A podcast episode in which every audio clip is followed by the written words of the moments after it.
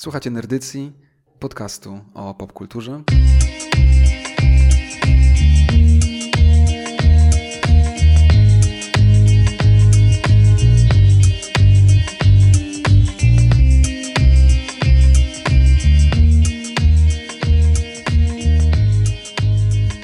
I w ten sierpniowy poranek, e, popołudnie wczesne sierpniowe, witam Was ja, Damian, oraz mój działkowicz, co-host o imieniu Kuba. Działkowicz, bo jest na działce i ma Tak. super styl, którego nie widzicie, ale ja widzę. Jest to totalny cottagecore jesieniarski. Tak. I, I co? I witamy Was w y, Tudum Tudum, ostatnim odcinku serii o wizjach końca, końców świata, apokalips i tak dalej w y, filmach SF. Seria, która nam się troszkę przyciągnęła czasowo, chociaż i nie. Pierwszy odcinek, kiedy wypuściliśmy w lutym, sierpień, no pół roku. Także tak jak się obawialiśmy, tak jak planowaliśmy, tak nam wyszło. I dzisiaj kończymy e, wielkim grzmotem, uderzeniem, czterema filmami, wielką serią, chociaż może nie do końca aż czterema się będziemy zajmować, ale oczywiście zanim do tego dojdziemy, co tam Kuba słychać w popkulturze? Słuchaj, no z mojej strony to dzisiaj będzie szybki unik, bo niewiele, bo w sumie nic prawie nie oglądałem, ani nie czytałem takiego, e, Okej. więc nie będę się tutaj... Odpoczynek si- robisz. Odpo- odpoczynek, tak. No, wakacje, rozumiesz. Nie będę Tak. się silił tutaj na wymyślanie różnych rzeczy, e, ale chętnie posłucham, co ty masz do powiedzenia, bo tutaj Ja, wiesz, ja podobnie, szczerze mówiąc. e, Ostatnio dość długo byliśmy poza domem, nie na wakacjach, ale na tak zwanym pracy zdalnej z różnych miejsc, workation. Także y, to było bardzo miłe, ale efektem tego było to, że, że prawie nic nie oglądaliśmy, bo wiesz jak to jest. Ale byłem na, y, w kinie na nowym filmie z MCU, Black Widow. I to było coś, co, co chętnie bym pogadał, ale rozumiem, że też nie widziałeś tego jeszcze, nie widzieliście. E, Mam pożyczone z internetu już. e, Tak. Myślę, że sobie obejrzę niedługo. Okej. No to tak e, z przytupem weszliśmy. Ani ja, ani ty nie mamy nic do powiedzenia. E, mm, Ale zaraz Duna wychodzi. No, Nie? y, to, tak, tak. Dużo filmów wychodzi, pojawiły się różne fajne, różne e, zwiastuny i nowości jesienne, także myślę, że jak skończymy ten sezon, zrobimy sobie przerwę sierpniową, to coś czuję, że od września powrócimy, co? Z energią nerdycyjną i będziemy omawiać różne fajne rzeczy. Ja się najbardziej, szczerze mówiąc, cieszę na, na listopad, na odcinek halloweenowy, bo mnóstwo horror, horrorów się nazbierało u mnie, które obejrzałem ostatnich, ostatnim roku, także cieszę się na to bardzo. Yy, I cieszę się na, się na odcinek jubileuszowy, ale też oczywiście Duna się wydarzy. Jeśli chodzi o Dune, to właśnie w końcu dostałem czwartą część książki, bo bardzo długo szła pocztą, także zabieram ją na wakacje. Yy, Więc może nawet, słuchaj, uda mi się przeczytać całą serię przed filmem. To by było dziwne, ale może się uda. Ja, ja przeczytałem tylko pierwszą część ostatnio. Yy, I słuchałem podcastu o pozostałych, ale dosłuchałem do jakiejś trzeciej części chyba.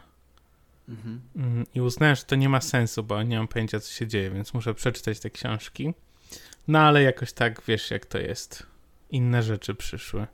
No jasne. Tak, tak, tak. Nie no, z Black Widow to w takim razie omówimy sobie jak obejrzysz, chociaż nie jest tak, że tam jest dużo do omawiania. Raczej w takich kategoriach czemu nie wyszło, z mojego punktu widzenia. Chociaż, chociaż wiesz, nie zniechęcam, generalnie dobra zabawa. E, ale no, jak to zawsze z tym A propos, a propos Black Widow, to widziałem na TikToku, bo jestem teraz TikTokerem, bardzo lubię oglądać TikToka. Mhm. E, widziałem strasznie dużo takich kompilacji, które porównywały Black Widow z innych filmów do Black Widow z tego filmu, że właśnie w Mhm. tym filmie jest raczej taki female gaze, a nie, a nie jest ona przedstawiona tak, żeby zadowolić male gaze.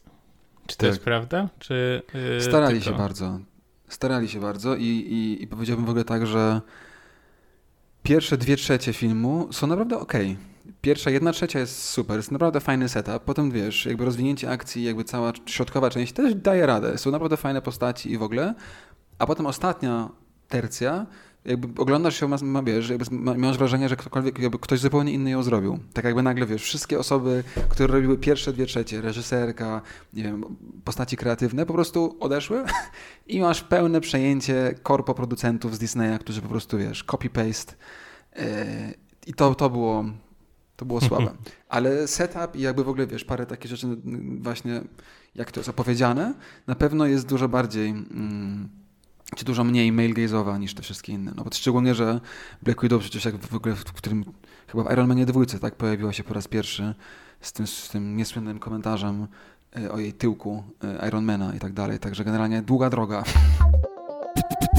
Tyle z newsów e, i z, i z naszej ramówki filmowej, popkulturowej. Przepraszamy, że tak mało dzisiaj, ale lato. Ale za to, żeby skompensować poniekąd, omawiamy aż cztery filmy dzisiaj z mniejszym lub większym fokusem.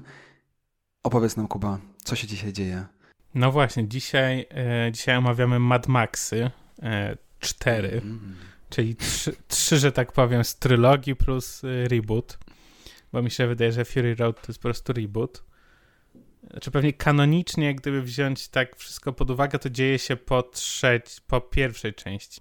No, są teorie, jakoś też się wkręciłem. Podobno to się nazywa interquelem. Tego nie znałem jeszcze, czyli nie prequel, nie sequel, ale interquel, że pomiędzy pierwszym a drugim się dzieje. Ja tego nie czuję, w sensie trochę nie wiem, dlaczego miało to być po drugim, a nie po trzecim. Jeszcze po pierwszym, a nie po trzecim. I to jest gdzieś tam też poniekąd magia i, i antymagia tej całej serii, nie? że to nie jest tak jak nie wiem, inne, że jest po kolei, tylko może być po prostu taka scena, nie? scena z Wasteland tak naprawdę. Tak, tak naprawdę tam jakby chronologii zbyt dużej nie ma. Natomiast ja to traktuję jako reboot serii po prostu, dlatego że jest kręcone 20 lat później i gra tam inny aktor nawet. główny, 30 nawet.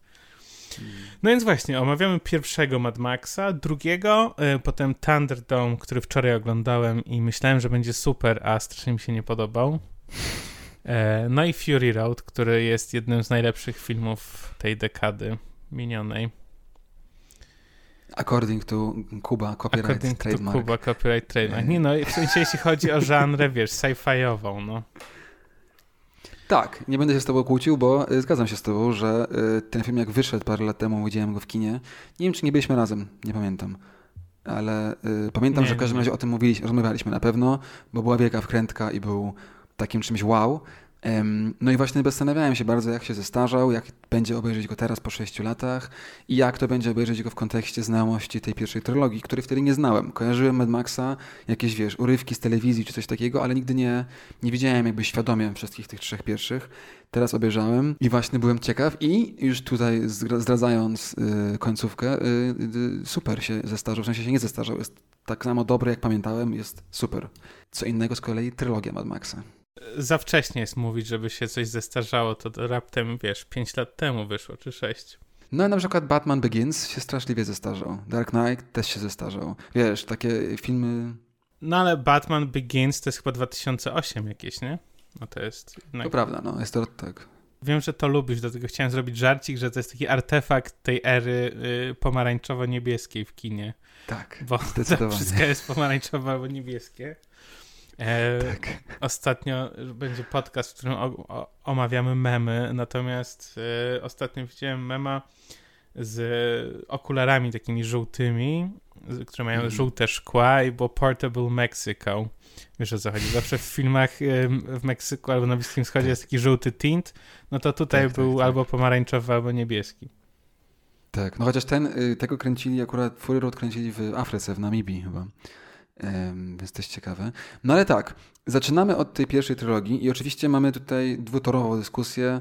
Jedna jest o, o historii SF, a druga jest o wizjach końca świata. Jak byś chciał to poprowadzić, Kuba? Mówimy sobie po kolei pierwsze trzy filmy, czy omawiamy je jakoś wspólnie? Dla mnie najciekawszym jest na pewno drugi jedyny dobry. Uważam, że pierwszy jest bardzo zły i trzeci też jest bardzo zły z różnych powodów. Oba są bardzo złe. E, ale chciałbym usłyszeć od ciebie, jak ty uważasz o tych filmach. Ja myślę, że powinniśmy po prostu przejść przez nie wszystkie, łącznie z Fury Road i potem może pod koniec porozmawiać o całej serii i tak, wiesz, przekrojowo.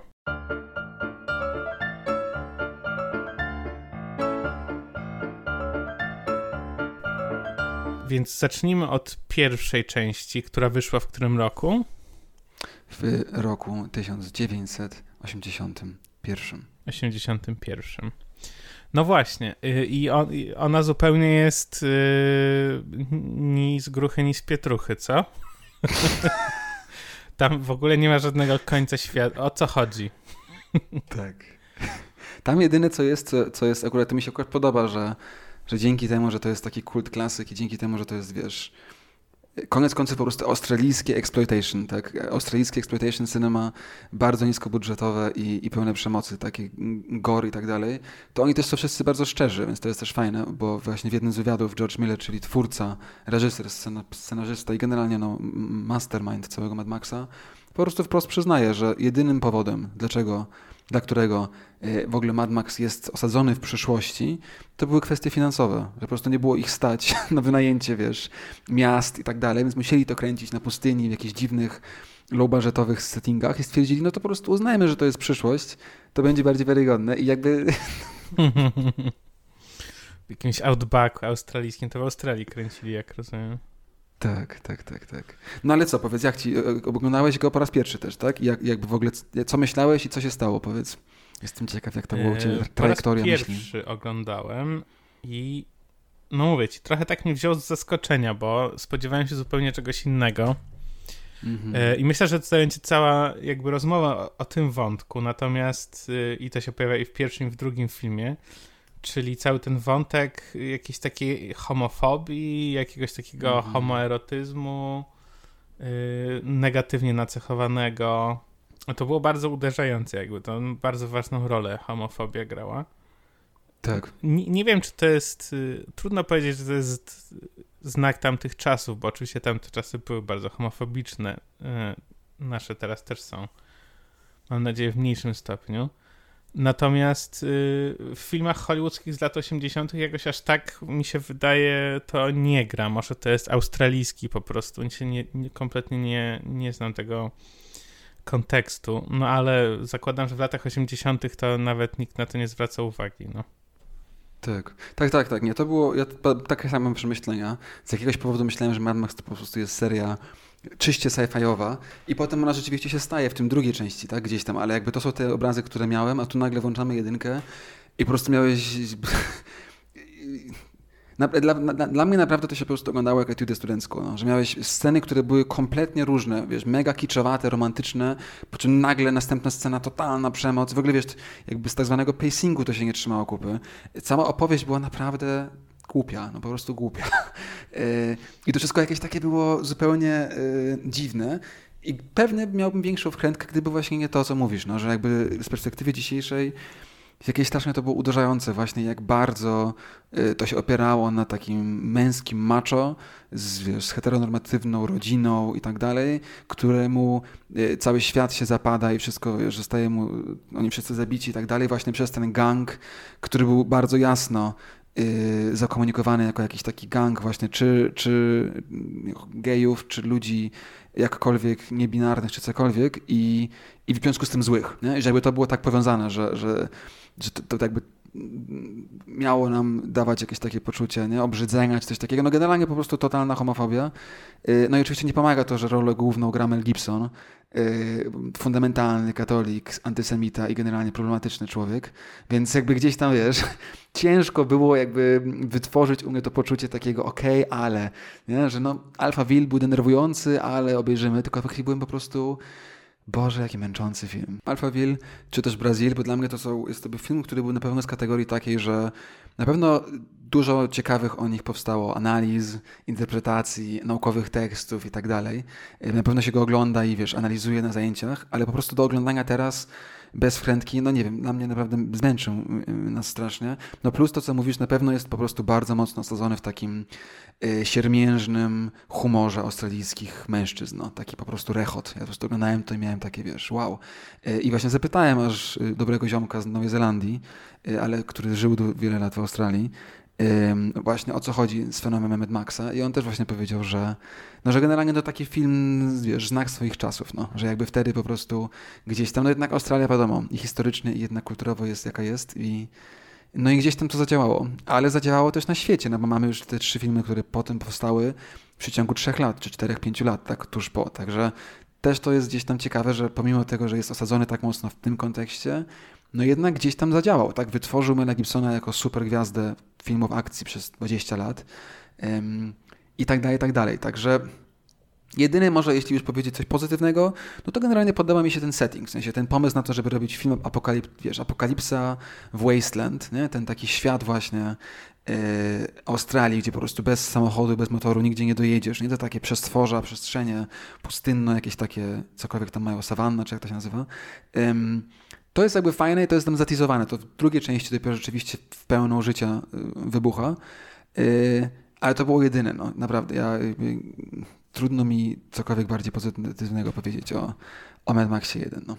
Tak, no ten film był bardzo męski, bardzo to było czuć, bardzo taki mizoginistyczny, może kobiet tam w ogóle one występują jako, jako elementy, że tak powiem, scenerii albo mm-hmm. jako elementy plotu i w ogóle nie są postaciami. Tak. Y, no i jest o samochodach i tak dalej. No w sensie Y, nie wiem, bardzo kolesiowy film. No.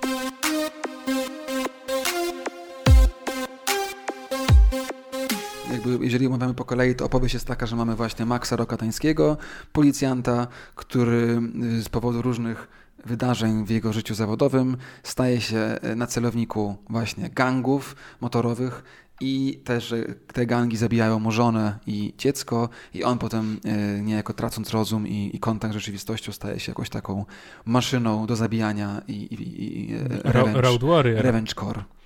Tak, staje się Road, Road Warriorem w pierwszej części. No i mamy część drugą. Druga, która jest chyba najbardziej ikoniczna tak mi się wydaje, znaczy druga w ogóle narzuca, tworzy nam Mad Maxa jako coś, co istnieje w popkulturze. Mi się wydaje, każdy jak sobie myśli o Mad Maxie, yy, jeśli pierwszy to nie jest Fury Road, no to, to sobie o tym myśli. I cała masa różnych innych tekstów kultury, typu na przykład Fallout, ta seria gier, mm. czerpie bardzo z Mad Maxa, no bo jedną z najbardziej znanych obrazów, jak sobie myślisz o Falloutie, to jest koleś, który idzie mm, z takim tym pistoletem, który, znaczy tym strzelbą, który miał Mad Max przez mhm. właśnie, przez pustynię i obok niego idzie piesek, tak? No to jest, to jest jakby scena z tego filmu, a potem została przeniesiona... Y, no Mad Max 2 jest z 1981 roku, zrobiłem przed chwilą na początku, wprowadziłem nas wszystkich w błąd. Mad Max 1 jest z 79, także Mad Max 1 jeszcze załapał się o o lata 70. Mad Max 2 już jest lata 80. No właśnie, I oczywiście dziwnie, gdzieś tam... dziwnie się tak ten, że to są już lata 80. Tak, tak, tak, tak, tak, pomyliło mi się, ale oczywiście przez to, że to jest 81, no to gdzieś tam też ciekawie go sobie zestawić oczywiście z tymi innymi filmami, tak? Blade Runner, Terminator i całą inną serię filmów. Y, dla mnie w ogóle y, Mad Max 2 y, naprawdę był fajny. I jakby było tak, że po tym pierwszym naprawdę nie chciałem oglądać tych kolejnych części i musiałem się bardzo, bardzo, wiesz, przekonać, że że dla nerdycji trzeba i, i, i, że będzie ok. Moja partnerka też odmówiła y, posłuszeństwo, jeśli chodzi o bycie publicznością na tych kolejnych filmach, po pierwszy ją tak strasznie zmęczył. No i właśnie drugi był z kolei dokładnie tak, jak miałem nadzieję, że będzie pierwszy, czyli mamy super początek z tym settingiem właśnie na końcu świata i co najważniejsze koniec ropy, co jest czymś moim zdaniem bardzo fajnym w tym, w tym, w tym świecie Wastelandu. E, no i właśnie tak, Mad Max już nie jest jakimś takim denerwującym policjantem, coś tam, coś tam, tylko po prostu jest gdzieś tam takim, no już tak naprawdę superherosem, tak? No jest nieśmiertelny w sensie. Ile, ile razy można przeżywać wybuchy samochodów.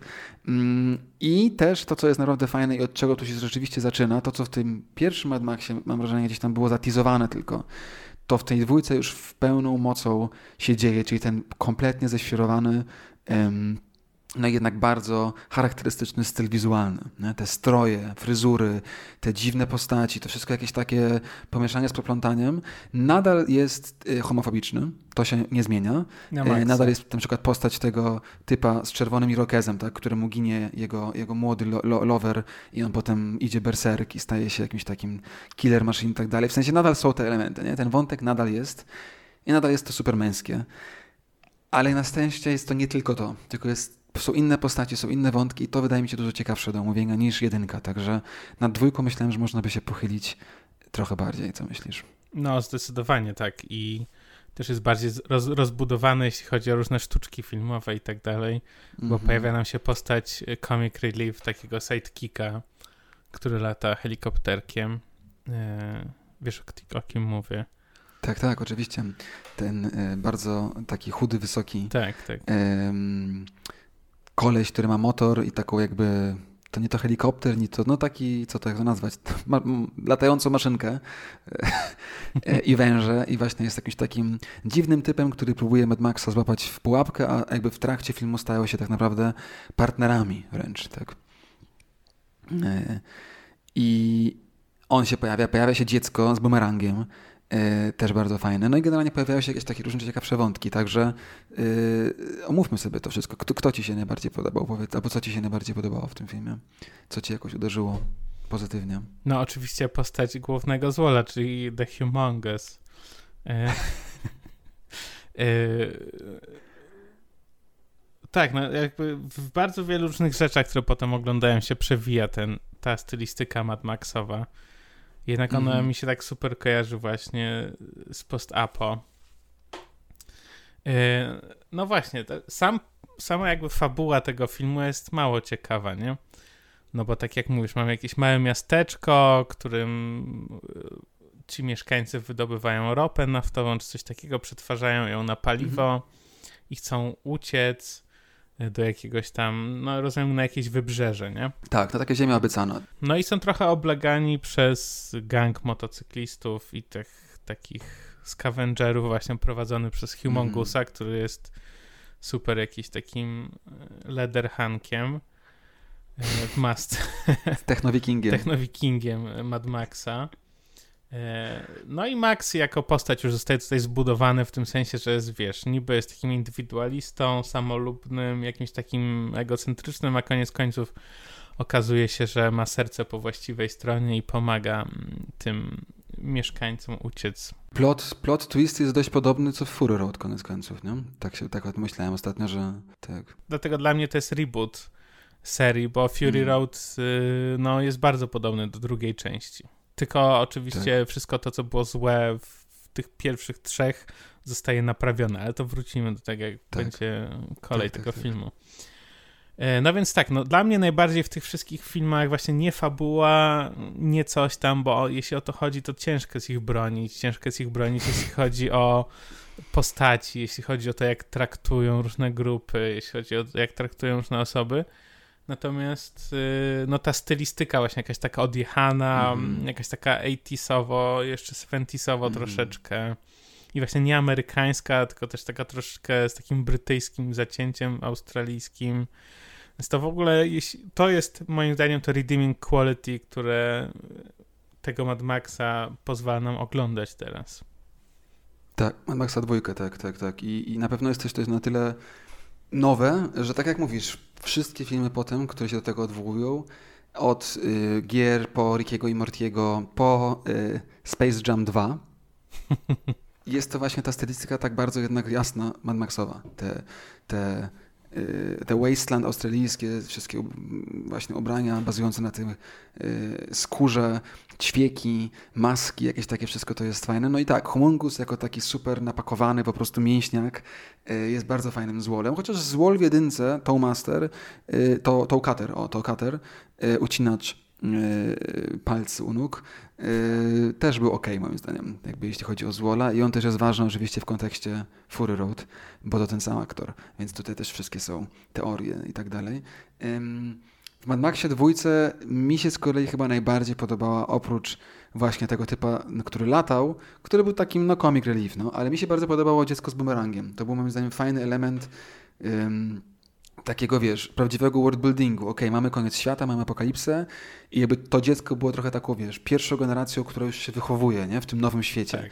Jest kompletnie dziki, zabija po prostu bumerangiem, yy, wiesz, ucina głowy i tak dalej, ale przy okazji jest jakiś taki jednak dziecięcy, tak jak Mad Max daje mu tego, yy, to jak to się nazywa, katarynkę, tak? Czy ten taki tak. narząd Która do, potem do się pojawia w czwartej części. Tak jest, więc tutaj nagle, wiesz, George Miller do nas puszcza oczko cały czas, konfudując nas, kto jest kim i dlaczego. Yy, to była fajna postać, no i też jakby relacja właśnie Mad Maxa z tym dzieckiem trochę mi się kojarzyła z Mandal Mandalorianinem. Yy, wiesz, super killer i słodki dzieciak, nie? Jakaś tak. ten taka dychotomia. No, ten słodki dzieciak, który się potem okazuje narratorem być całego filmu. Narratorem i szefem następnego tribu, tak? Bo tam w ogóle chodziło o to, że udaje im się uciec. Bo wielki twist tutaj w dwójce był taki, że Mad Max ucieka wielkim y, tirowcem z cysterną, z całą tą ropą, wszyscy go gonią i pod koniec wszyscy wybuchają, wszyscy umierają i się okazuje, że w tej cysternie z ropą wcale nie ma ropy, tylko piasek i y, mieszkańcy tych małej mieściny uciekli z ropą y, w inny sposób, nie, nie, nie, nie rozpoznani. Także to był wielki twist. Co powiesz jeszcze na temat miasta? Bo to jest coś, co, co mi się też bardzo podobało. I myślę, że tobie pewnie też. Cały te, te, ten świat właśnie zbudowany y, wokół ropy i tak dalej. Co myślisz? No ja właśnie aż takiej wkrętki, to miasto takie jakoś, nie wiem, ono mnie nie, zupełnie nie.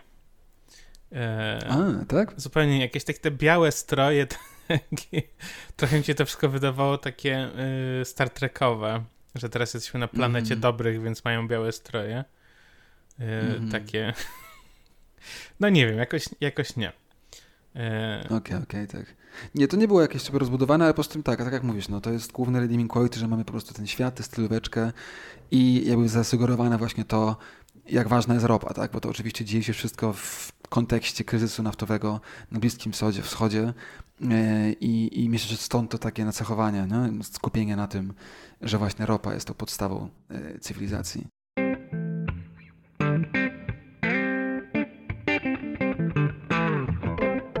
Samochody w pierwszej części, one są przede wszystkim e, powiedzmy sobie, że samochód, który ma silnik nad klapą jakby wystający, come on, ale E, I, I, te samochody są w pierwszej części, jeszcze one są takie zwykłymi samochodami, powiedzmy sobie, ale w drugiej części już one zaczynają być bardziej jak takie trochę, mm-hmm. trochę jak takie statki po prostu. No tak szczególnie ta duża cysterna, mm-hmm. że się toczy wokół tego cała akcja i że oni ją gonią i tak dalej, to jest fajne. Tak, tak, tak.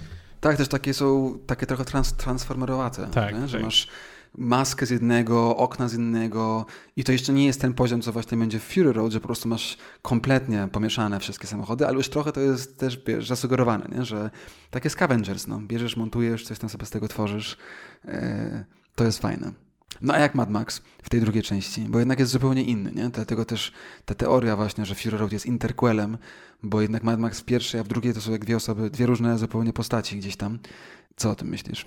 No są dwie różne postaci, a z drugiej strony yy, nie wiem, Fury Road moim zdaniem na pewno nie jest pomiędzy drugą, pierwszą i drugą częścią. Yy, mm. Chociażby ze względu na jakieś czasowe, w sensie, no nie wiem. Moim zdaniem to jest dużo dłużej już po pierwszej części, jeśli pierwsza część jest kanoniczna. Tak. Jeśli chodzi o ten cały świat i tak dalej. Mm. No bo w każdej no, części, no, wiesz, on ma, tą, on ma to coś na nodze, bo został tam zraniony w pierwszej części w nogę. Ja nie pamiętam, czy w czwartej części on ma to na nodze, czy nie ma. Nie ma, nie ma i nie kuleje też. No to w takim razie musiało być przed pierwszą częścią.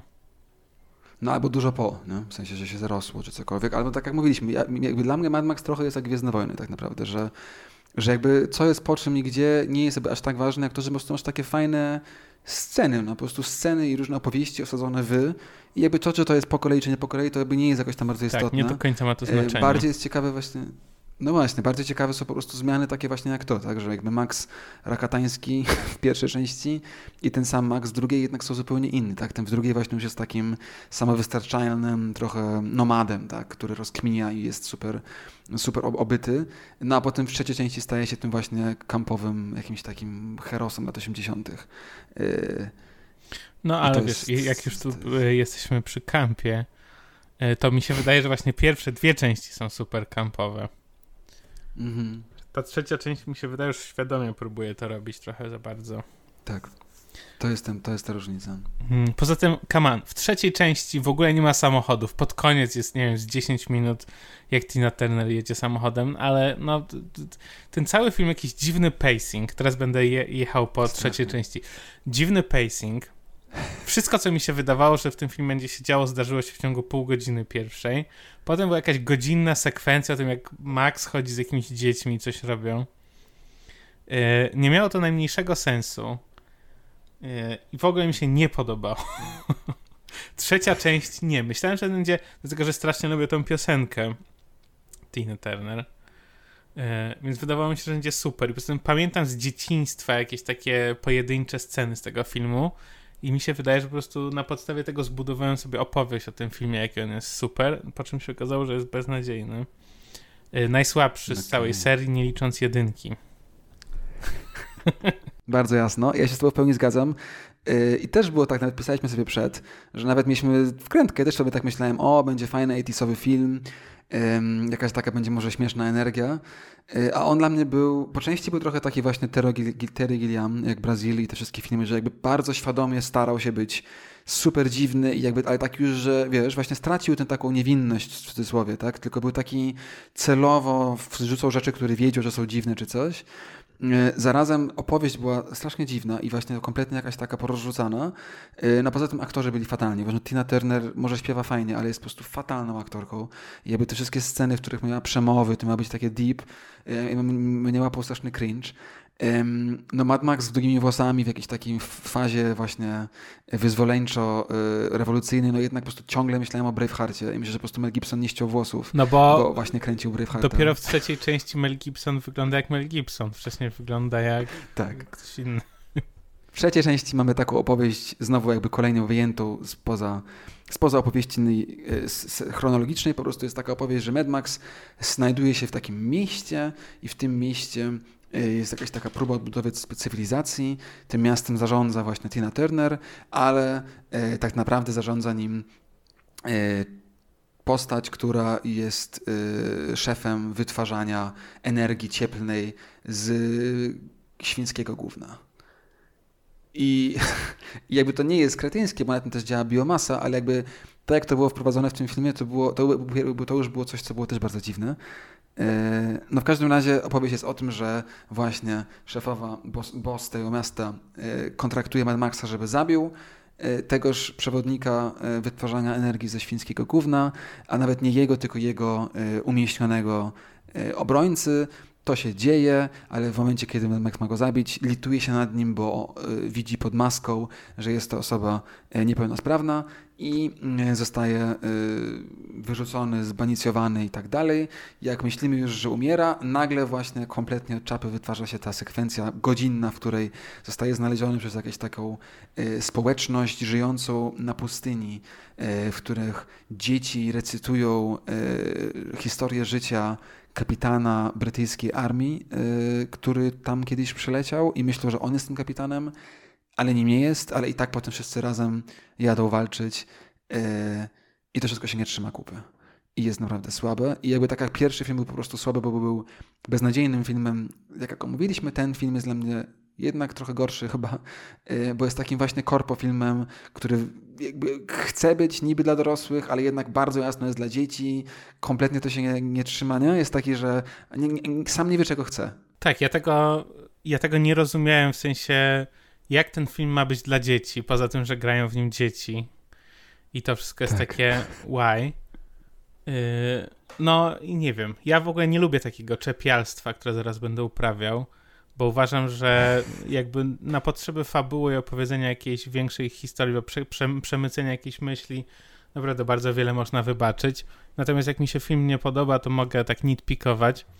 I dla mnie na przykład mm. najbardziej jakby beznadziejną beznadziejnym motywem w całym filmie było to, że ten Barter Town, bo tak się nazywa to miasto, skazuje Maxa na gułag, co jak się dowiadujemy jest po prostu tym, że pojedzie na koniu z maską jakiegoś tam kogoś.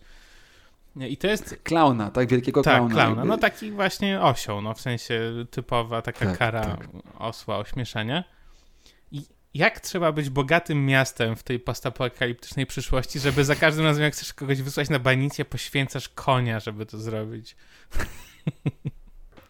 Nice. Tak, to jest... Y Okej, okay. nie, szanuję ten poziom, y ten poziom złości. Szanuję to. A mówię, gdyby mi się ten film podobał, to pewnie by mi to wszystko jedno było, ale Chciałem się do czegoś, tak. wiesz, przyczepić, żebyś tak taką ostatnią tak, tak, tak. wisienkę na torcie położyć, albo wbić tak. raczej szpileczkę. Nie, no jest tak, że wydaje mi się, że ten film, jest właśnie ta cała trylogia, tak, jest tak, że Mad Max dwójka fajnie działa, um, W jedynce parę fajnych rzeczy jest, ale generalnie słabo. W tej trójce jeszcze mniej, ale też parę, parę rzeczy jest fajnych. No, miasto, mi się miasto podobało. W ogóle moim zdaniem początek, pierwsze 10 minut było bardzo fajne. Ja jestem na tak. Te całe właśnie tłum ludzi, to, że masz tego, tego wielkiego typa w okularach, który wymienia się, wiesz, pieniądze za coś. W tym ten Mad Max, który mówi nic wam nie dam, ale dam jeden dzień z mojego życia. To, no takie, wiesz, tego typu jakieś rzeczy. To było fajne. To było super Właśnie fajne, aż do momentu wprowadzenia no właśnie, aż do momentu, kiedy wprowadzona zostaje Tina Turner i cała ta, ta, ta, ta intryga się pojawia i wtedy to się zaczyna robić jakieś takie ni to śmieszne, ni nieśmieszne. I mi się to po prostu kojarzyło z Brazylii strasznie, właśnie z takim absurdalnym humorem Monty Pytho- Py- Pythonowskim, ale dużo gorzej. Że jakby to nie było, to nie jest tak, że to było tak samo dobre i po prostu nie wchodzi, tylko to po prostu nawet było słabe. No. I, i było e, jakimś takim miszmaszem. Em, no i chyba też dlatego ta seria umarła na 30 lat, koniec końców, nie? Bo po trochę chyba wszyscy poczuli, że, że nie wiadomo gdzie iść, nie wiadomo co. Nie? Potem jeszcze było parę komiksów, jakieś gry komputerowe, ale generalnie jakoś tak to po tym filmie wycichło. Tak, no zdecydowanie potrzebowało to rebootu.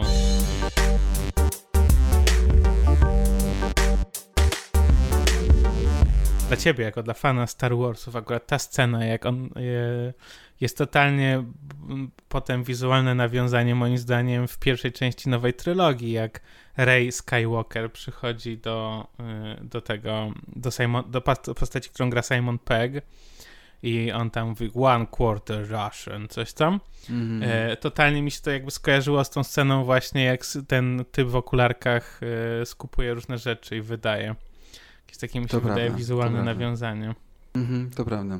To prawda. Mi z kolei, jeśli chodzi jeszcze o pierwszą trylogię, nie wiem, czy ty tak, tak miałeś, to wiesz, o tym myślałeś. Może dlatego, że przed tym, przed chwilą omawialiśmy Terminatora, ale jak oglądałem Mad Maxa 1, szczególnie im dłużej on trwał, to totalnie miałem w głowie taką myśl, że Terminator 1, który mi się tak strasznie podobał i nad którym się zachwycałem, jest po prostu nielegalnym remake'iem w Hollywood. Bo jak pomyślisz sobie o tym, co się dzieje w Terminatorze 1, to mamy silnego typa, który ubiera się w mm, te strój motorzysty pełen, wiesz, ze skóry na czarno, jeździ z shotgunem, jeździ na motorze, mamy końcówkę z cysterną, mamy rewanż i przemoc, mamy cały motyw jednego versus wielu, mamy małomównego bohatera, mamy romantyczną akcję i wiesz, i akcję, w sensie romantyczne sceny i akcje na zmianę i jakoś tak, nie wiem, uderzyło mnie, że mam wrażenie, że przez to, że ten właśnie Mad Max z 79, a Terminator 1 z początku lat 80 jednak jest po, że mam jakąś taką cichą tezę, że, że to było jednak bardzo mocno zainspirowane. To jest tylko coś, co, Inspirowane. co chciałem... Tak. No dobra, to co? Czy przechodzimy w końcu do Fury Road? Do czwartej części. No właśnie. No i teraz jest tak, że po części dlatego, że skończyły się pomysły, po części dlatego, że skończył się vibe, po części dlatego, że George Miller miał małe dzieci, jak sam o tym mówił, e, odszedł od Mad Maxa, nakręcił e, trzy filmy dla dzieci. Film o śwince Babe. To był taki film z kategorii, jak też było o psie Belvedere. Pamiętasz, że jakby filmy akcji, w sensie filmy e, z ludźmi, nie, nie animowane, tylko fabularne z ludźmi, ale jakby w której centrum jest zwierzę, które gada i tak dalej. I właśnie był film o śwince, śwince Babe, która żyje z rodziną. A potem dwa filmy animowane o tańczących pingwinach. Happy Feet. Słyszałem o tych filmach Happy Feet, ale nie widziałem ich. Tak, ja tych też nie widziałem. W każdym razie nakręcił trzy takie właśnie filmy, po czym wrócił do Mad Maxa. I my też wracamy. E, No to co? Ja muszę powiedzieć, tak jak już żeśmy na początku odcinka powiedzieli, dla mnie ta część, w sensie Fury Road, no to z jednej strony jest reboot, a z drugiej strony y, jest to najlepsza część tej serii. I jeden z lepszych filmów tych lat 2010-2020, tej dekady, jeśli chodzi o sci-fi. No bo on jakoś tak wypada mniej więcej na okres yy, mitu, nie? Nie no, dużo przed. 2015, w sensie 2014 wychodzi A, 2015. mitu jest 2017. E, No ale jest 17, yy, 18, jakąś taką no. moim zdaniem trochę zapowiedzią. Na pewno jest, y, jeśli chodzi o, o to wszystko, co mówiliśmy jakby negatywnie w kontekście y, tej pierwszej trylogii, z całym homofobizmem i mizoginizmem i jakimś takim męskością, ten film na pewno bardzo świadomie próbuje sobie z tym poradzić. I to jest już fajne, nie? że jakby bardzo świadomie stara się, no nie wiem, czy, czy naprawić błędy, no bo to pewnie nie ma jaki, to nie o to chodzi, ale w jakiś ciekawy sposób, taki na pewno no, postmodernistyczny koniec końców, powrócić do tej serii i pokazać wszystkim, okej, może było tak, ale teraz jesteśmy w 2015 i da się zrobić coś podobnego, fajnego, lepszego, ale w zupełnie inny sposób. Zarówno w warstwie fabularnej, opowieść, która tam zapowiedziana, jak i w figurach, takich w postaciach głównoplanowych i tak dalej. Także to jest coś, co co na pewno jest mu na plus, no. Także nie wiem, czy to mi tu, czy nie mi tu, to pewnie nie, ale na pewno pod tym względem zgadzam się z tobą, że ma właśnie taką, no koniec końców gdzieś tam feministyczną moc w sobie. No? Ma, zdecydowanie i yy, dlatego jakoś mi się tak skojarzyło z tym, bo yy, no oczywiście tak jak mówisz, mi to było trochę później, 2017. Swoją drogą wydaje mi się, że znaczy miałem wrażenie, że to było dużo wcześniej, a to tak naprawdę raptem 4 lata temu. Yy, natomiast tak, no jeśli chodzi o tą feministyczną warstwę i te wszystkie naprawianie, że tak powiem, tych błędów poprzednich części, to się zgadzamy. I jedną jeszcze rzecz, która mi się super podoba w tym filmie, która po prostu w każdym hollywoodzkim filmie, niezależnie od czegokolwiek występuje, to że totalnie nie było. Y, no bo gdyby to był taki klasyczny hollywoodzki film, to na koniec filmu Mad Max i Fur... Znaczy na pewno Mad Max i Furiosa była jakaś tam energia pomiędzy nimi romantyczna i jakoś by tak szła, musiał być ten wątek romantyczny. Tutaj go nie było, co mi się bardzo podobało, bo też nadawało to trochę bardziej, wiesz, y, realizmu tym postaciom jakoś pozwalało się bardziej skupić na nich, a nie na y, wątku y, romantycznym. No, a poza tym główny złol, zawsze go widzę jako Donalda Trumpa, niestety nie będę go widział już inaczej. E, I cały ten wątek właśnie, jak te e, dziewczyny e, uciekają od niego i piszą na ścianie, kto zniszczył świat i tak dalej. Super. Mm. Tak, tak, tak, nie, no super, także zdecydowanie, no, pokrótce tak, ale na pewno wszyscy Wszyscy widzieliście ten film, ale pokrótce mamy kolejną opowieść właśnie o tym, jak Mad Max znajduje się w jakimś innym, tym razem mieście.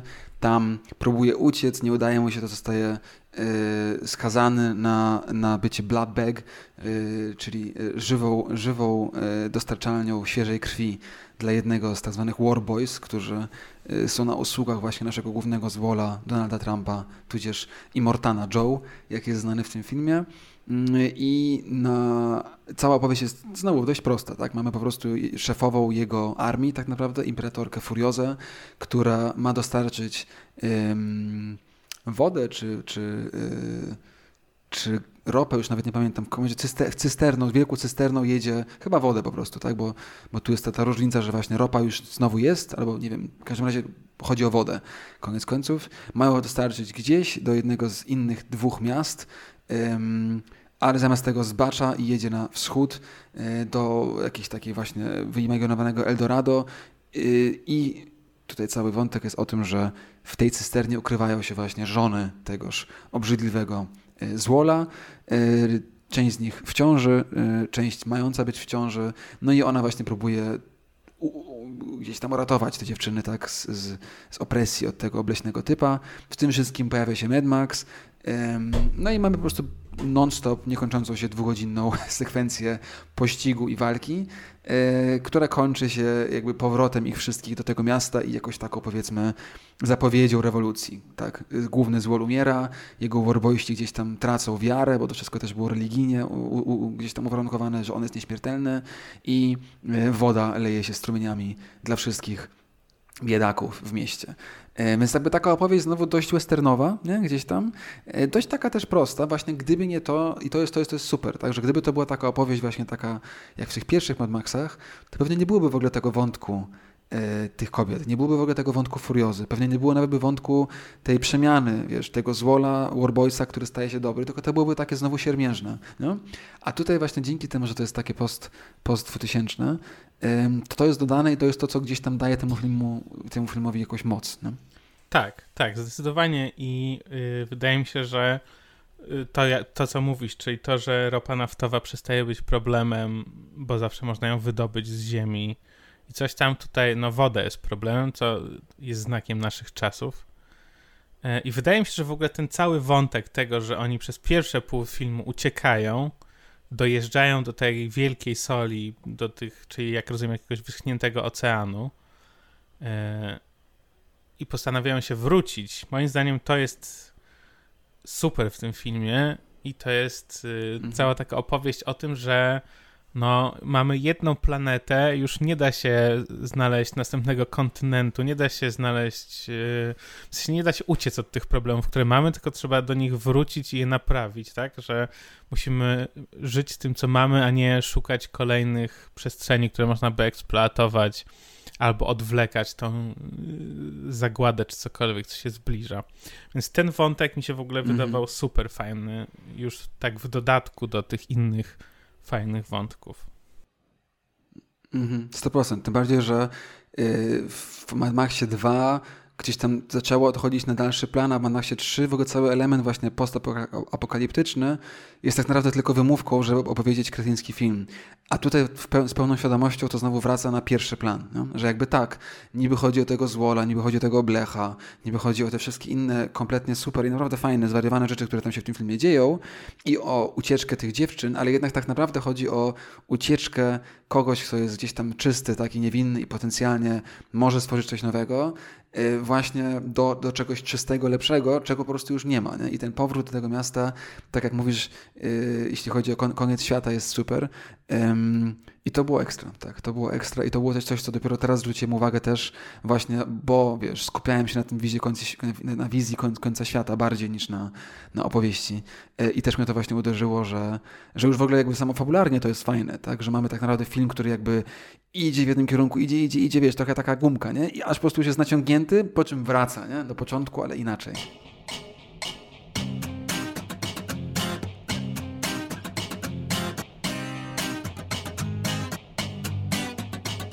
No a kto był twoim jeszcze e, w ogóle e, z tych wszystkich różnych zwariowanych postaci, bo tam ich jest tyle. E, która ci się podobała jeszcze? Jest jeden wątek, który dla mnie jest dziwny, czyli ten wątek tego jadącego koncertu z tym gitarzystą, no, gitarzystą to właśnie, z czachą. ulubiony, gitarzysta. Gitarzysta jest świetny.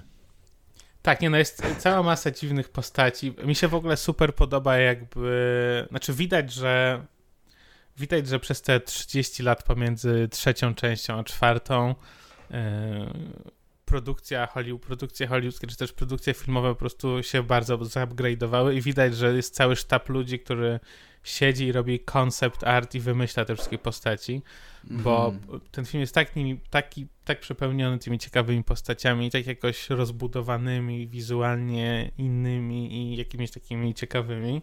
Ja na przykład strasznie lubię wątek tego, że no i mamy tego, mm, jakkolwiek się nazywa ten złol, y, główny, Immortal, Immortal Joe. Joe E, ale mamy też potem jeszcze dwóch bossów. Jeden jest z Bullet Farm, a drugi jest z jakiejś tam Fuel Town czy cokolwiek. Fuel Farm. Tak, tak. tak. E, I oni też są jacyś taki, każdy jest y, jakimś takim wataszką unikatowym, co mi się wydawało super. Mm e, więc te postaci bardzo lubię. Tak, no i też jakby całe miasto były inne, wiesz, widać też, że oprócz tego, to co mówisz, że produkcja filmowa poszła naprzód. I oprócz tego, że ten film, no to już nie była low budgetowa produkcja w Australii, tylko Warner Bros. E, i Hollywood, i to też jest istotne, do tego jeszcze wrócimy pod koniec, e, no to jeszcze mamy 30 lat, podczas których twórca pewnie mógł sobie, wiesz, kminić, nie? Na zasadzie tak to dla mnie to był taki film właśnie, że wiesz, po prostu wszystko, co przez te 30 lat sobie wymyślił, do niego wrzucił i z jakiegoś powodu mu pozwolili pewnie na większość, bo naprawdę jest tak, że o po prostu większości tych postaci można by zrobić, wiesz, u, wiesz, single issue comics, czy jakieś, wiesz, odcinki serialu, wiesz co chodzi, że dałoby się to zbudować, no tak właśnie Gwiezdny Wojenny, nie? że ten film oprócz tego, że jest fajny i skupiony, to też jest ważne, że jakby wiesz, co się dzieje, że masz jakby jasne skupienie na opowieści, to wokół, nie, w tle po prostu masz jakoś taki ogromny świat. I te, te farm, farm Town i Gas Town, czy jakkolwiek, czy ten, ten Bullet Town i Fuel Town, oprócz tego, że tych dwóch ich szefów miało własny styl, to całe te miasta miały własny styl. Wiesz o co chodzi? Ci jedni mieli takie, takie ubiory, ci inni takie, inne samochody, że to było tak naprawdę jak tak jak w Gwiezdnych Wojnach każda planeta może mieć tylko jeden styl, to tutaj trochę jest tak, że każde, każde miasto ma jeden styl, nie? Yy, I, i, I, to, jest, to jest coś, co naprawdę się fajnie ogląda, właśnie tak, że tak wiesz, od razu cię w to wciąga, jesteś taki po prostu wow. Czujesz, że obcujesz z czymś takim naprawdę rozbudowanym i, i yy, no i po prostu jakimś takim dobrze działającym. No. no. Czy coś jeszcze konkretnie chcemy tak. o tej czwartej części powiedzieć, czy przechodzimy do jakiegoś takiego przekrojowego podsumowania, czy co? No, jeszcze można by pomyślałem sobie, że można jeszcze dwie rzeczy mówić z czwartą częścią, bo mamy innego Maxa. To tego jeszcze nie omówiliśmy tak. po części, nie? To już nie jest Mel Gibson, tylko nagle Tom Hardy. Ym, I jak ci on się spodobał? E, mi on pasował na, y, na, na, na Maxa. Y, no szczególnie, że y, Mel Gibson, tak jak mówisz, jest problematy problematyczny i tak dalej. Tak. Tom Hardy się sprawdza w takich rolach akcyjnych, mi się wydaje. Ja go w ogóle bardzo lubię. On moim zdaniem się wszędzie Tak. sprawdza. Ja bardzo ostatnio widziałem parę filmów z nim, jakichś takich mniej znanych. Yy, I ja go lubię. Yy, ciężko się go rozumie. On troszkę niewyraźnie mówi zawsze. Więc to w tym filmie też było tak, że wiesz, gdyby nie napisy, to, to ciężko, mam wrażenie. Yy, ale on jest fajny. No poza tym, jakby coś, co, co mi strasznie się w tym filmie podoba, to jest to, że o, jakby to nie jest tylko po prostu odgrzewanie kotletów, no, że jest Mad Max z lat 80., ten styl, ten wasteland, to wszystko, co znamy, tylko jakby oprócz tego, że bierze to wszystko, co znamy, to dodaje coś zupełnie nowego, mianowicie ten styl. I to jest coś, co jakby jest na jeszcze wyższym poziomie, nie? że ten film już nie udaje, tylko po prostu jest full on, no, że masz te kolory właśnie przejaskrawione, yy, albo po prostu noc, albo tę niesamowitą burzę piaskową z tymi piorunami, że jest taki, wiesz, albo to kupujesz, albo tego nie kupujesz. Jest taki, wiesz, po prostu jedzie, no. jedzie w bandzie. Tak, tak, I w tak. tym wszystkim też właśnie te takie szybkie cięcia, nie? że to tak wszystko, wiesz o co chodzi, te takie sceny, że to wszystko jest jakby przyspieszone trochę o pół, że tak się nie do końca pewnie czujesz, co się dzieje i w tym właśnie Tom Hardy y, mi się bardzo podobał, także... A, to też plus. jest ciekawe wizualne nawiązanie, moim zdaniem, w ogóle do pierwszej części, które jakoś tak w pierwszej połowie filmu głównie występuje, potem ono znika. Mianowicie, że właśnie tak jak mówisz, takie przyspieszenie, że wydaje ci się, że jakby jest puszczany film razy półtora, to w pierwszej części to było Mhm. nagminnie robione, żeby pokazać, jakie te samochody są szybkie. Yy, Mhm. Tutaj też mi się wydaje, że parokrotnie to było użyte. Jako taki wink, yy, Tak. nawiązanie do pierwszej części. Mhm. Chociaż pewnie z dzisiejszą technologią No y, nie byłoby problemu, żeby to zrobić inaczej. No możliwe, możliwe, tak, ale na pewno to fajnie działa. No i ostatnim jakimś takim wątkiem, który myślę, że zanim przejdziemy do całościowego omawiania i tej wizji końca świata, to są te, te dziewczyny. Co o nich myślałeś? Te, te, te, te 6 czy 7 dziewczyn, które właśnie Furioza ratuje. Ym, No właśnie, one są takie, wiesz, że bardzo łatwo można by z nich zrobić po prostu takie, no takie dziewczyny, które siedzą i trzeba je ratować, one właśnie takie nie są do końca. One, wiesz, jakby tutaj y, mi się wydaje, że nasze oczekiwania, y, które mamy wypracowane, też mieliśmy w 2015 roku, jakoś tam y, jednak y, rozwalają i są takimi postaciami, które faktycznie mają jakieś agency, jakąś sprawczość i są w stanie coś zrobić. Yy, No i tak właśnie, no, w sensie, wiesz, nie są oczywiście tam, nie, nie, są, nie są Furiozą, która jest y, wojowniczką, no ale nie każdy musi być wojownikiem, nie? One też są na swój sposób tam odważne i na swój sposób y, uczestniczą w tej ucieczce, nie tylko jako quote unquote towar, który trzeba przewieźć, ale jako aktywne uczestniczki tego wydarzenia. Więc wydaje mi się, że super. tak, tak, tak, tak. I to jest też tak, że, że pierwsza scena, w której je widzimy, przez parę sekund zastanawiasz się, czy to nie będzie bardzo złe. Tak. Że jest ten taki moment, jak Mad Max wstaje po, tym, po tej burzy i po prostu widzi te właśnie, wiesz, piękne dziewczyny w białych wodą. ubraniach. To wszystko jest takie oblewające się wodą, takie bardzo właśnie, wiesz, z teledysku czy coś takiego. I moim zdaniem to jest bardzo świadomie zrobione, nie? że to jest taki wing do nas, okej, myślisz, że to będzie to, a potem zupełnie nie. nie. Potem się okazuje, że jednak oprócz tego, no tak, to wszystko jest takie bardzo subtelne, ale jednak mocne. Zdecydowanie. No, ten film po prostu jest dobry.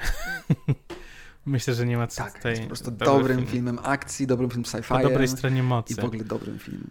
nerdycyjnej. Tak, tak, tak, tak. No dobra, to co chcesz powiedzieć nam o całej serii jako takiej? No właśnie, co chcę powiedzieć o całej serii jako takiej. Mnie w ogóle zaskoczyło, tak jak mówiliśmy, ta pierwsza część. E, druga i trzecia już są jakąś tam wyrobioną stylówkę mają i coś tam. Natomiast, tak jak mówię, fajnie było to obejrzeć w całości, jedno po drugim, e, zobaczyć jak to się rozwijało i jak się też zmieniały problemy, tak? Czyli na początku jest jakiś tam, wiesz, kryzys ropy, zimna wojna, whatever i to jest główny nasz problem.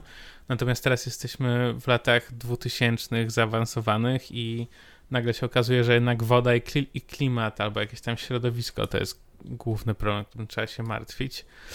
No i, no i ta mhm. stylówka, no super. E, mhm.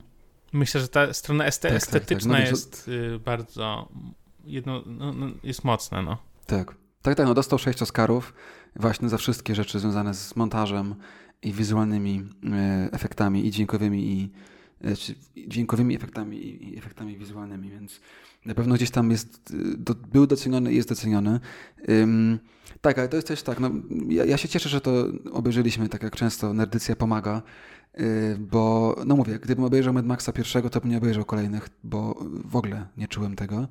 Yy, a właśnie przez to, że wiedziałem, że, że nagrywamy i, i jakoś tak sobie pomyślałem, że no jednak fajnie, jak omawiać film, który się zna, to jednak dodać coś nowego, czyli tę te, te, te trylogię pierwszą.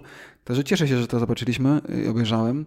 Y, nie będę oglądał jeszcze raz, ale właśnie też dzięki temu odkryłem Mad Maxa 2, który jednak ma, ma jakąś moc. W sensie, wiesz, jestem w stanie sobie wyobrazić, że kiedyś bym sobie obejrzał jeszcze raz.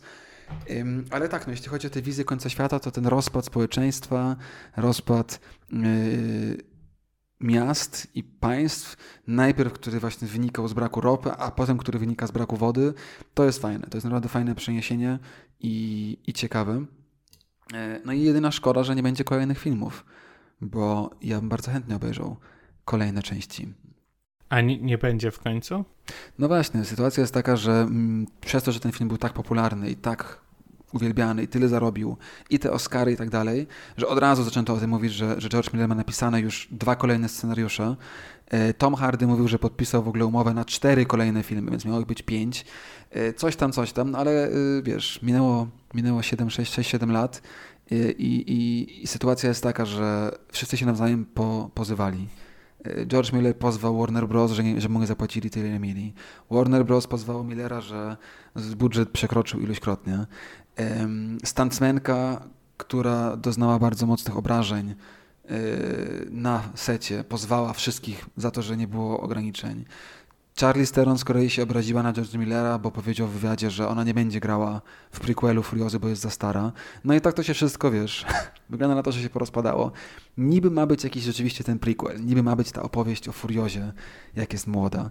E, tam teraz ogłosili, że, że e, Chris Hemsworth, czyli Thor, z MCU ma być nowym Mad Maxem, y, a a się nawet nie wiem, czy nowym Mad Maxem, czy po prostu ma grać w tym filmie, a um, taka aktorka, która grała w Queen's Gambit i jest teraz bardzo popularna, um, e, Taylor Joy, e, ma grać właśnie młodą Furiozę, ale nie wiem, czy to się wydarzy. Także wszystko jest trochę pod znakiem zapytania. A szkoda, bo myślę, że, że tam fajne rzeczy mogłyby się wydarzyć w tym świecie. Ona, ona y, śmieszna by była na Furiozę mi się wydaje. To jest ta, która grała w tym e, szachowym serialu Netflixa. Tak. Tak, tak, nie no, spoko. W sensie Charlie Theron też moim zdaniem jest okej okay i jakby spina na to, że jest za stara, jest jakaś od czapy. E, ja myślę, że zdecydowanie mogłaby grać e, młodą Furią. Tak. Tak, tak. No ale nie wiadomo. Także może, może będą kolejne, na pewno omówimy. Um, nie zanosi się na to jak na razie, ale kto wie. Miejmy nadzieję. To co, Kuba? Myśl, myśl końcowa. Jaka jest twoje final statement? Final statement. Yy, jak, ktoś ma, jak ktoś ma dużą wkrętkę, to druga część i czwarta. Jak ktoś ma mega wkrętkę, to pierwsza, druga, ewentualnie trzecia i czwarta. A jak ktoś nie ma wkrętki, to czwarta wystarczy. To jest moje tak zamykające tak myśli.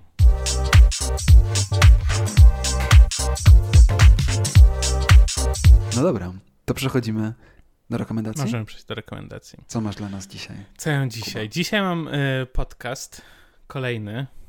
Ostatnio okay. polecam podcasty. Okay. Jest to polski podcast, zupełnie nie nerdowy, ale, ale o ważnym temacie mi się mhm. wydaje. Y, nazywa się mm. Dwie dupy o dupie podcast i jest o i jest o pracy seksualnej w Polsce.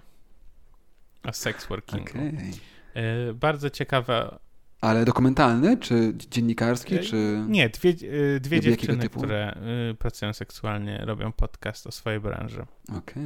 Taki, no jest dobry, no jest, wiesz, ciśnie, ciśnie po różnych złych zjawiskach i po jakimś tam stygmatyzowaniu i tak dalej. Omawia jakieś takie różne problemy, wiesz, tak z pozycji osoby, która faktycznie ich doświadcza, nie z pozycji osoby, której się wydaje, że wie, co jest dobre dla osób pracujących seksualnie.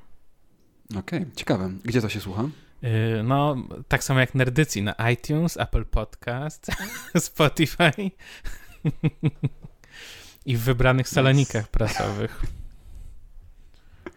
Nice, bardzo ładnie. No ja dzisiaj mam do polecenia film, film dokumentalny, który jest super. Nawet jak dla osób, które nie mają wkrętki w parkour, polecam. Nazywa się Roof Culture Asia.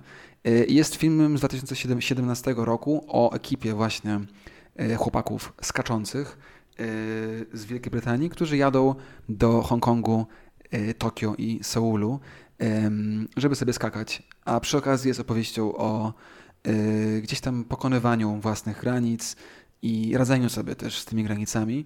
I jest naprawdę spoko. W sensie jest taki, wiesz, nie, nie z kategorii e, hura do przodu, skaczemy, umieramy, tylko taki bardzo dużo czasu wiesz, poświęca też na właśnie pytania i, i, i dyskusje o bezpieczeństwie i też psychicznym przede wszystkim e, i tak dalej, i tak dalej. No i po prostu jest przepiękne. Są po prostu ujęcia e, z miast, które kocham, w pełnych wieżowców i pomiędzy tymi wieżowcami skaczących ludzi i po prostu cię, wiesz, adrenalina zżera i strach zżera i jest super. Więc to polecam. Nice. E, I jak rozumiem, wszystko będzie jak zwykle w opisie odcinka do tych rzeczy. Wszystko będzie w opisie odcinka i kończymy naszą serię Końcu no, Świata. No, ale tak nie do końca. Tym odcinkiem, nie do końca, ale... To jest jeszcze podsumowanie. No właśnie. Bo co? Zostało nam jeszcze podsumowanie. Bo co będzie? Całej serii. Aha, ale jesteśmy fajni. Także y, zapraszamy Was y, na kolejny odcinek serii Końca Świata, który już jest podsumowaniem. Y, I rozumiem, że od września robimy co innego już. Także ktoś ma dosyć końców tak świata, jest. to może teraz będziemy robili o początkach świata. No myślę, że nie będziemy w ogóle robić na razie znowu serialu, co? Jesienno, zimowo po prostu będziemy sobie mówić o różnych fajnych tak. filmach. Tak. Może Ale nie wiemy, zobaczymy. Może My zobaczymy, wy zobaczycie. w stronę y, Halloweenową iść. To prawda. No dobra. Dzięki Kuba za ten serial, serial za ten sezon yy, i za dziś. Fajnie było. E, słyszymy się za chwilę na podsumowaniu odcinka. I nie zapomnijcie, że Nerdycja produkowana jest przez nas, czyli Kubę i Damiana. Archiwum naszych odcinków możecie znaleźć na Spotify'u, we wszystkich apkach do podcastów oraz na YouTubie. Wpiszcie w wyszukiwarkę Nerdycja i na pewno nas znajdziecie. Mamy stronkę na Facebooku, można komentować i wysyłać wiadomości i jak zawsze będzie nam bardzo miło od Was usłyszeć. Szczegółowe informacje o muzyce i grafikach użytych w, tych, w tym odcinku, jak i linki do ciekawych tekstów związanych z naszymi dzisiejszymi filmami znajdziecie w opisie odcinka. Dzięki za słuchanie. Trzymajcie się ciepło. Cześć, papa.